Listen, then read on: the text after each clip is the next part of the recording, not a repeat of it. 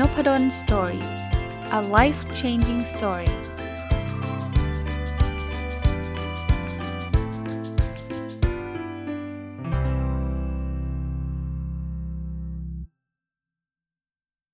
สวัสดีครับ ยินดีต้อนรับเข้าสู่น p ด d o สตอรี่พอดแคสต์นะครับ วันนี้หนังสือชื่อว่าอิชิโกะอิชิเอะนะครับ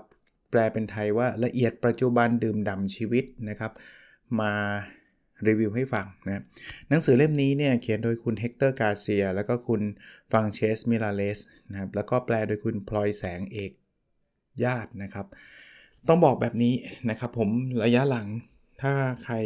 ติดตามจะพบว่าผมชอบไปเอาหนังสือที่เขาเขียนประมาณประมาณว่าแนวคิดของคนญี่ปุ่น แนวคิดของคนสวีเดน หรืออะไรเงี้ยเหมือนเหมือนคล้ายๆอิกิไกนะครับ หรือ จะเรียกว่าอะไรนะคราวที่แล้วรีวิวเรื่องนิกเซนอันนี้อันนี้ของคนเนเธอร์แลนด์ใช่ไหมแล้วก็วาบิซาบิอันนี้ก็ของญี่ปุ่นนะครับ อีกอันนึงของของสวีเดนเนี่ยลากอมนะลากอมก็ก็ประมาณนี้นะครับ อ่านแล้วก็ได้ได้ข้อคิดดีๆ หลายข้อนะ คราวนี้หนังสือเล่มนี้เนี่ยอิชิโกอิชิเอะเนี่ย ผมอ่านเพราะว่าอย่างแรกก็คือดูหน้าปกแล้วสวยนะครับ ของสำนักพิมพ์ Bloom แปลมา แล้วก็อ่าน concept แล้วแล้วเราน่าสนใจเลยนะ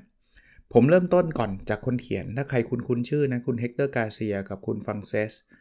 มิราเลสเนี่ยก็เป็นคนที่เขียนหนังสือชื่ออิกิไกซึ่งซึ่งเป็นหนังสือที่ติด bestseller นะครับ หนังสือที่คนพูดถึงเยอะมากนะครับ พอเห็นคนเขียนก็เลยเออลองมาอ่านดู เริ่มต้นจากแนวคิดนี้ก่อนนะเขาบอกว่าอิชิโกะอิชิเอะเนี่ย คือเขาบอกว่าแปลทำนองได้ว่าสิ่งที่เราพบเจอตอนนี้จะไม่มีวันเกิดขึ้นซ้ำอีกนะครับ จะทำให้เราให้ความสำคัญกับสิ่งที่เกิดขึ้นในปัจจุบันนะเขาแปลว่าการพบเจอเพียงครั้งหนึ่ง โอกาสในช่วงเวลานี้ เป็นคำที่ชาวญี่ปุ่นใช้ทักทายหรือบอกลานะเพื่อสื่อว่า ออการพบเจอครั้งนี้มันเป็นสิ่งที่พิเศษนะครับ แล้วก็เขาบอกว่าเป็นแก่นของศาสนาพุทธนิกายเซน แล้วก็หัวใจของพิธีชงชาแบบญี่ปุ่นด้วยนะหนังสือเล่มนี้เเขาเขียนไว้ในปกหลังนะบอกว่าจะช่วยให้คุณค้นพบความงามของทุกช่วงเวลาที่ผ่านเข้ามาในชีวิต รวมถึงเปลี่ยนทุกวันให้มีความหมายและเปลี่ยนด้วยความสุขนะครับผมอ่านแล้วจบแล้วเรียบร้อยต้องเรียกว่าเพิ่งจบเมื่อกี้นี่เอง จริงๆ ซื้อมาสัก 2-3 สัปดาห์แล้วเนี่ย ก็เลยแบบเอาละจริง ๆ ตอนนี้กองหนังสือที่จะรีวิวเนี่ยมีเพียบเลยนะ แต่ว่าเราพอพอเพิ่งอ่านจบอะคือผมก็ไม่ได้เรียงลำดับนะว่าจบเล่มไหนจะมารีวิวเล่มนั้นก่อนพราะในนี้เพิ่งอ่านจบแล้วก็อินนะครับ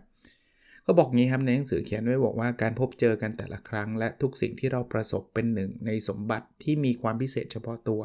และจะไม่มีวันเกิดซ้ำอีกในแบบเดิม ดังนั้นหากเราปล่อยให้หลุดลอยไปโดยไม่ชื่นชม ช่วงเวลานั้นจะสูญหายไปตลอดกาลโอ้โห คือฟังแล้วแบบใช่เนาะแล้วจริง ๆ ก็เป็นแบบนั้นจริง ๆ นะ ว่าสิ่งที่มันเกิดขึ้นเนี่ย มันไม่ได้มันคือถึงแม้ว่ามันอาจจะเกิดขึ้นอีก อย่างเช่นการฟังพอดแคสต์ episode นี้เนี่ยมันบอกว่าอาจารย์เดี๋ยวเดี๋ยวพรุ่งนี้ผมก็มาฟังได้หรือหนูก็มาฟังได้อีก ใช่แต่มันไม่เหมือนวันนี้ไงยังไงก็ไม่มีทางเหมือนกัน ช่วงเวลาที่เราอยู่ปัจจุบันมันเป็นแค่ช่วงขณะหนึ่งแล้วมันมันเกิดขึ้นแล้วมันจบเลยนะคือคือมันจะไม่มีทางย้อนกลับไปฟังก็จะฟังไม่เหมือนเดิมในเวลาที่ไม่เหมือนเดิมในความคิดที่ไม่เหมือนเดิมใน จะเรียกว่าอะไรนะสถานที่ที่ไม่เหมือนเดิม หรืออะไรต่างๆ มันไม่มีทางเหมือนเดิม 100%อะอะคราวนี้บทสรุปในหนังสือเล่มนี้เขาเขียนว่าเป็นกฎ 10 ข้อของอิชิโกะอิชิเอะแต่ในหนังสือเนี่ยจะมีรายละเอียดเยอะมากนะ ผมคงไม่ไม่ไปโหลงรายละเอียดทุกหน้านะครับ แต่ว่าเล่าให้ฟัง คือหนังสือสรุปไว้ดีเขาบอกงี้ อย่างแรกนะอย่าปล่อยให้ช่วงเวลาพิเศษผ่านเลยไปนะครับผมชอบคำนี้นะครับ อย่างที่เมื่อกี้เรียนแล้วว่าช่วงเวลาเนี่ยมันเกิดขึ้นเพียงครั้งเดียว ถ้าเราไม่ตระหนักรู้หรือว่าไม่จะเรียกว่าอะไรนะซาบซึ้งกับช่วงเวลานั้นเนี่ยเขาบอกมันจะสูญไปตลอดกาลเลย ชีวิตคือการตัดสินใจว่าจะลงมือตอนนี้หรือไม่มีโอกาสอีกเลย พูดแบบนี้บอกเฮ้ยอาจารย์จริงเหรอ ไม่ไม่ลงมือตอนนี้ลงมือพรุ่งนี้ก็ได้ใช่ แต่มันไม่เหมือนกับการลงมือตอนนี้ร้อยเปอร์เซ็นต์แน่นอนนะวันนี้เราอยากจะคิดทำอะไรถ้าเราคิดแล้วดีแล้วนะลงมือทำวันนี้กับลงมือทำพรุ่งนี้ผลอาจจะต่างกันก็ได้นะพูดถึงตรงนี้เนี่ยอันนี้อันนี้เลยเถิดไปอีกนะ ผมนึกถึงหนังเรื่อง sliding door ถ้าใครอายุเยอะพอสมควรน่าจะคุ้นชุนชื่อหนังเรื่องนี้ ถ้าอายุไม่เยอะก็ไม่เป็นไรลองไปหาหาดูได้นะ sliding door เนี่ยมันเป็น moment ที่ว่าเอาเป็นว่า พูดเร็วๆนะว่านางเอกเนี่ยลงสถานีรถไฟฟ้าเนี่ยรถไฟใต้ดินเนี่ยมันจะมีเวอร์ชั่นที่เข้ารถไฟไปทันกับเวอร์ชั่นที่แบบไปมีคนมานั่งขวางทางไว้ทำให้เข้ารถไฟนั้นไม่ทัน แล้วก็หนังก็จะนำเสนอไป 2 ทางว่าชีวิตนางเอกจะไม่เหมือนกันเลยนะ ระหว่างเข้ารถไฟทันกับเข้ารถไฟไม่ทัน แต่ผมผมไม่ได้พูดถึงถึงพอยว่าเออชีวิตมันจะเปลี่ยนแต่กำลังจะบอกว่า ช่วงเวลาใดช่วงเวลาหนึ่งเนี่ยมันมีความพิเศษของมันอยู่นะครับทำวันนี้กับทำพรุ่งนี้ หลายครั้งอาจจะเหมือนเดิม ผลลัพธ์อาจจะใกล้เคียงกัน แต่หลายครั้งอาจจะต่างกัน ซึ่งเราไม่มีทางรู้เลยนะครับแต่ประประเด็นของอิชิโออิชิโกอิชิเอะเนี่ยเขาพูดว่าอย่าปล่อยให้ช่วงเวลาพิเศษผ่านเลยไป อย่างน้อยๆซาบซึ้งกับมันลงมือทำหรือหรือตัดสินใจอะไรบางอย่างนะครับ ข้อที่ 2 ครับ ใช้ชีวิตให้เหมือนกับว่าเหตุการณ์นี้จะเกิดขึ้นครั้งเดียวในชีวิต เขาบอกว่าเป็นคำแนะนำของปรมาจารย์ด้านชาเมื่อ 500 ปีก่อน แล้วใช้ได้จนถึงปัจจุบันเลยนะครับเขาถึงบอกว่า เวลาเราทักทายแล้วบอกลาคนที่เรารักว่าอิชิโกะอิชิเอะเนี่ยเป็นแรงบันดาลใจให้ตระหนักว่าการพบเจอครั้งเนี้ยมันมีความพิเศษเฉพาะตัวและจะเกิดขึ้นเพียงครั้งเดียวในชีวิต หลายคนก็สงสัยอีกบอกว่า มันจะเกิดขึ้นครั้งเดียวในชีวิตได้ยังไง เดี๋ยวพรุ่งนี้ก็เพิ่เจอกันอีก การเจอกันวันนี้สมมุติวันท่านฟังตรงวันวันนี้วันที่ 16ธันวา มันจะไม่เหมือนการเจอกันวันที่ 17ธันวาร้อยเปอร์เซ็นต์จริงไหมเพราะนั้นการเจอกันวันที่ 16ธันวาเนี่ยจะเกิดขึ้นครั้งเดียวในชีวิต 16ธันวา2564เนี่ยจะเกิดขึ้นครั้งเดียวในชีวิต ผมตระหนักหรือหรือสะท้อนคิดออกมาว่าเฮ้ยจริง ๆ ถ้าเกิดเรา treat เรื่องนั้นเนี่ยนะมันเหมือนกับคอนเซปต์ซึ่งเดี๋ยวจะพูดต่อไปอะ mindfulness นะเราอยู่กับปัจจุบันจริงๆนะเราเจอเขาครั้งนี้ในชีวิตเนี่ยแล้วเรา เขาบอกว่าให้ใช้เหมือนกับว่าเหตุการณ์นี้จะเกิดขึ้นครั้งเดียว แต่จริงๆมันก็เกิดขึ้นครั้งเดียวจริงๆนะ เพราะว่าต่อให้เจอคนนี้อีก จริง ๆ เราเจอเขาทุกวันเนี่ยแต่แต่ละวันจะไม่เหมือนกันเนี่ยโมเมนต์ที่เจอในวันนี้มันจบลงแล้ว เพราะนั้นเนี่ย appreciate ซาบซึ้งใจอยู่กับปัจจุบันนะครับ มีความสุขกับกับสิ่งที่เจออยู่ในวันนี้นะครับ แล้วมันก็จะไม่เกิดขึ้นอีก เวลาเราคิดแบบนี้เราจะเต็มที่ในทุกครั้งที่เราเจอกัน หรือเราจะเต็มที่ในทุกครั้งที่เราพูดกัน ในทุกครั้งที่เราจุดจุดจุดจุดจุดใช่ปะนะเล่นเกมด้วยกันอ่านหนังสือเราจะเราจะอยู่กับปัจจุบันแล้วเราจะทำมันอย่างดีที่สุดนะอะมาถึงข้อ 3 เลยต่อเลยอยู่กับปัจจุบันครับเขาบอกว่าการเดินทางสู่อดีตและอนาคตมันเจ็บปวดและไร้ประโยชน์แทบทุกครั้งเนี่ยคุณไม่อาจเปลี่ยนแปลงที่สิ่งที่เกิดขึ้นแล้ว และไม่มีทางรู้แน่ชัดว่าจะอะไรจะเกิดขึ้นต่อไป แต่ในช่วงเวลาปัจจุบันทุกอย่างล้วนเป็นไปได้ในโลกนี้ คือทุกอย่างเปลี่ยนไปจากปัจจุบันนะครับ แปลว่าสิ่งสิ่งเดียวที่เราจะทำได้คือสิ่งที่เกิดขึ้นกับเราณเวลานี้ อดีตคุณเปลี่ยนได้ไหมไม่ได้แล้ว อดีตจบไปแล้วนะครับ ย้อนกลับเวลากลับไปไม่ได้แล้ว อนาคตก็ไม่รู้ว่ามันจะเกิดอะไรขึ้น นั้นอยู่กับอดีตนานก็เสียใจเสียดาย อยู่กับอนาคตนานเกินไปก็รู้สึกกังวลใจ จะเป็นยังไงก็ไม่รู้ อยู่กับปัจจุบันดีที่สุด ก็ mindfulness เนาะเหมือนเจริญสตินะครับ ข้อ 4 ครับทำสิ่งที่คุณไม่เคยทำมาก่อนบอกไอน์สไตน์เคยบอกไว้ว่าเราไม่อาจทำสิ่งเดิมซ้ำๆ โดยคาดหวังให้ผลลัพธ์แตกต่างไป วิธีที่คุณจะสร้างสรรค์ช่วงเวลาที่น่าจดจำคือปลดโอกาสให้ตัวเองเข้าสู่การทำสิ่งใหม่ ๆ ให้มันให้มันเบ่งบานในตัวเรา ผมว่าช่วงนี้เป็นช่วงใกล้ปีใหม่มากนะ ผมว่าเป็นช่วงที่หลาย ๆ คนอยากจะลุกขึ้นมาเปลี่ยนแปลงตัวเอง หลาย ๆ คนอยากจะลุกขึ้นมาทำอะไรที่ตัวเองฝันไว้ว่าอยากจะทำลองทำดูครับ ผมมีกฎอยู่แค่อย่างเดียวคือถ้าเกิดทำแล้ว ตัวเองไม่เดือดร้อนคนอื่นไม่เดือดร้อนทำเลยครับเพราะนั้นลองดูครับนะลองลองลองพิจารณาดูแล้วกันนะข้อ 5 ฝึกซาเซนนะตัวตัวส่วนตัวไม่ได้อินหรือว่าไม่ใช่ไม่ได้อิน ไม่ได้เข้าใจตรงนี้มากนักนะครับ แต่ว่า คล้ายๆ นั่งสมาธิอะเขาบอกว่าคุณอาจนั่งบนเบาะฝึกสมาธิ หรือแค่นั่งลงแล้วสังเกตความมหัศจรรย์ของชีวิตก็ได้ เขาบอกว่าให้เราก้าวออกจากพายุหมุนแห่งความเร่งร้อน ภารกิจประจำวันนั้น ช่วยเปิดประตูสู่ความอยู่ดีมีสุขได้แล้วนะครับคือพูดง่ายๆว่าไม่ใช่ว่าหัวหมุนไม่หมดเลยทำอะไรไม่ได้ไม่ได้หยุดพักหยุดคิดเลย คือซาเซนคล้ายๆ นั่งสมาธิหรือนั่งเฉยๆก็ได้ แล้วดูว่าชีวิตเราเป็นยังไงช้าๆนะครับก้าวออกจากพายุหมุนแห่งความเร่งร้อนนะครับ การการออกจากพายุหมุนแห่งความเร่งร้อนและภารกิจประจำวันเนี่ยมันจะทำให้เราแบบแฮปปี้ละนะข้อ 6 ครับ ใช้การเจริญสติกับประสาทสัมผัสทั้ง 5 เจริญสติคืออยู่กับปัจจุบัน แต่เขาว่าประสาทสัมผัสทั้ง 5 คืออะไรครับ ฟังก็รู้สึกว่าเราตอนนี้กำลังฟังได้ยินเสียงอาจารย์นพดลพูดในนพดล story พอดแคสต์อยู่นะ มอง ตอนนี้ถ้าใครแบบวิ่งอยู่ก็อาจจะมองต้นไม้อยู่นะ ใครขับรถอยู่ก็กำลังมองรถคันข้างหน้าอยู่นะสัมผัสอ่าตอนนี้เอามือจับพวงมาลัยอยู่ ตอนนี้เอามือจับขนมอยู่ ตอนนี้เอามือจับโต๊ะ จับเก้าอี้ จับเข่าของเราอยู่อะไรเงี้ยนะครับลิ้มรสถ้าใครตอนกินข้าวเนี่ยอย่าไม่ใช่กินไปดูมือถือไปนะ ถ้าเจริญสติเนี่ยต้องอยู่กับการกินว่าเออรสชาติมันเปรี้ยวนะ มันหวานนะ นะหรือดมกลิ่นเนาะประสาทสัมผัสทั้ง5ใช่ไหมกลิ่นเนี้ยกลิ่นดอกไม้ลาเวนเดอร์กลิ่นนี้กลิ่นหอมกลิ่นทูบเทียนกลิ่นอะไรดีล่ะกลิ่นขนมกลิ่นอะไรเงี้ยนะครับเขาบอกว่าทำแบบนี้นะเราจะเปลี่ยนล้มไปด้วยการรับรู้ในความเป็นมนุษย์ของเรานะครับการฝึกฝนเนี้ยยังทำให้เราตื่นตัวต่อคนรอบข้างมากขึ้น คือเราจะอยู่เวลาเขาคุยเราก็จะอยู่กับเขานะเราก็คุยกับเขาใช่ไหม แล้วเพิ่มระดับอารมณ์ร่วมและอิทธิพลที่คุณมีต่อคนอื่น แปลว่าเวลาเราอยู่กับเขาจริงๆอะคือมองเขาคุยกับเขาพูดจากับเขาเนี่ยเขาจะชอบเรานะ แล้วเราก็จะมีอิทธิพลกับเขาเพราะเขารู้ว่าเราให้ความสนใจกับเขาร้อยเปอร์เซ็นต์ลองนึกภาพว่าเขาคุยกับเราแต่เรานั้นเล่นมือถืออยู่ เราเราอ่านอยู่เราไม่ได้ฟังเขา คือบางคนบอกฟังแต่ฟังมันก็ไม่ค่อยสนใจไม่ค่อยรู้เรื่องเงี้ย คนพูดกับเราเขาก็ไม่อยากพูดด้วย ข้อ 7 สังเกตความบังเอิญครับ เขาบอกว่าการสังเกตเหตุบังเอิญทำให้เราอ่านสัญญาณที่เอกภพหรือยูนิเวอร์สเนี่ยนะส่งมาให้เราได้ดีขึ้นนะครับเขาบอกลองลองทำงี้ก็ได้ครับ บันทึกเขียนถึงช่วงเวลามหัศจรรย์ในชีวิตประจำวันเหล่านี้ จะช่วยเพิ่มความสามารถของเราในการเดินตามเส้นทางแห่งความจริงที่มองไม่เห็นด้วยตา สรุปแบบนี้ครับลองดูว่าวันนี้มันมีสิ่งดีๆ เกิดขึ้นกับเราหรือเปล่าที่มันบังเอิญ แต่ว่าสำหรับผมเนี่ยเป็นความบังเอิญที่ที่แบบ น่าสนใจอะ่ะเออเอาแบบนี้แล้วกันนะ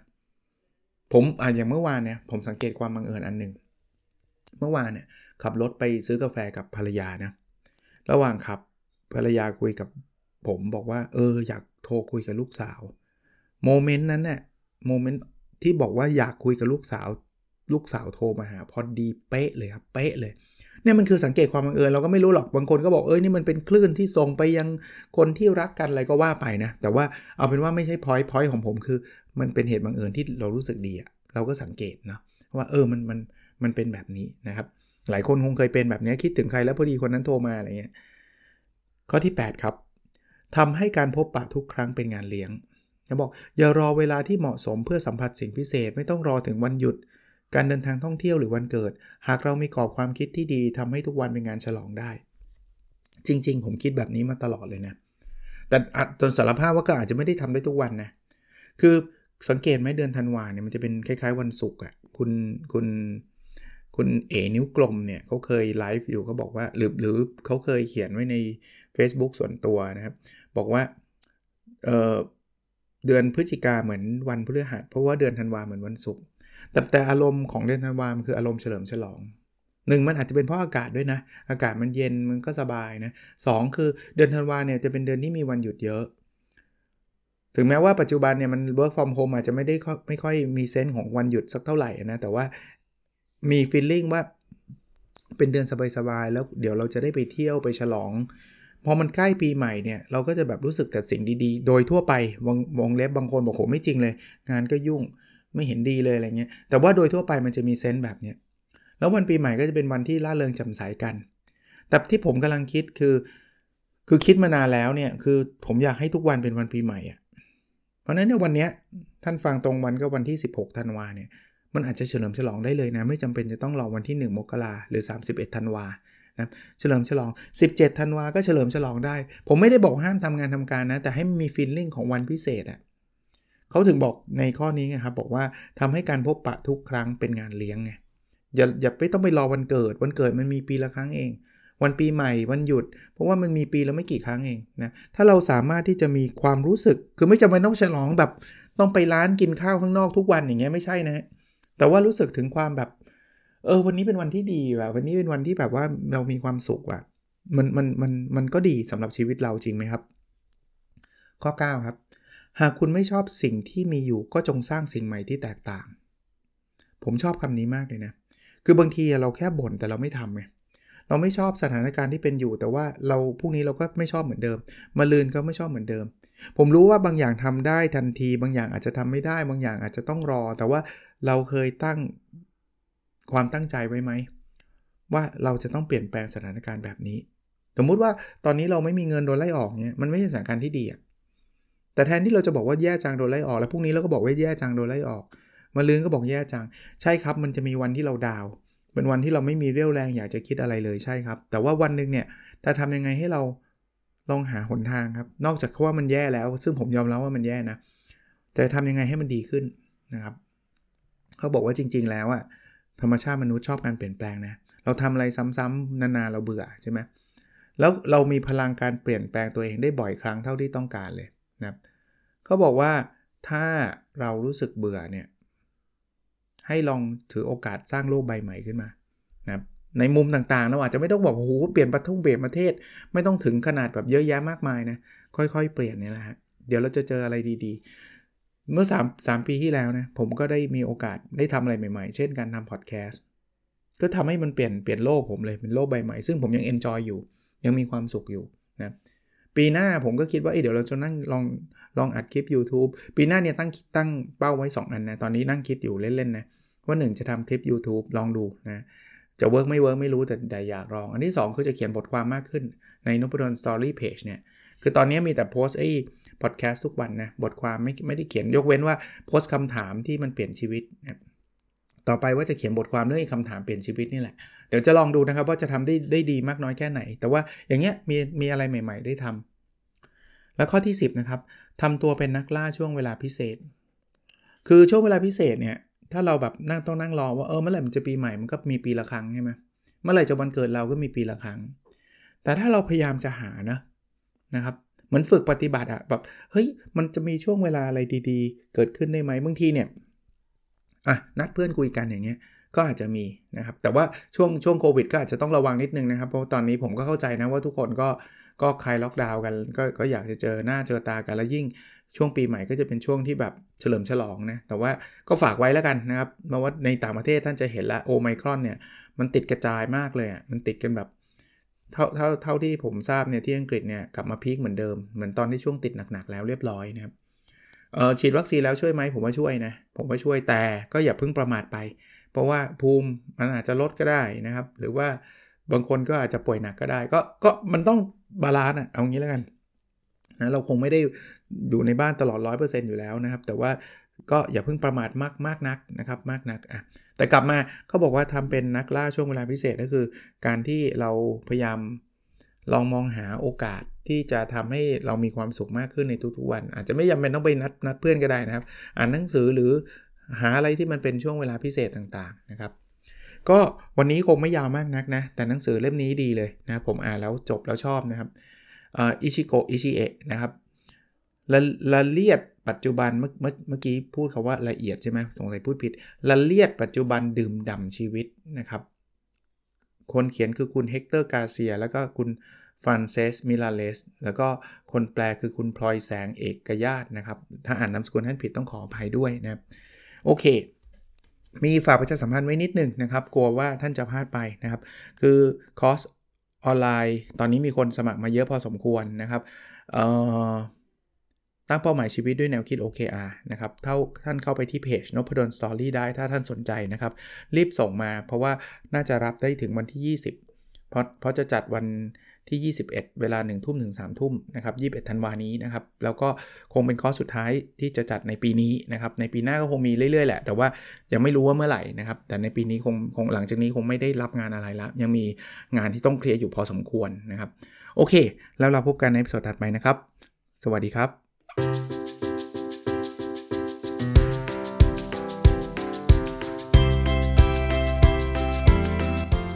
o p a d o n Story a life changing story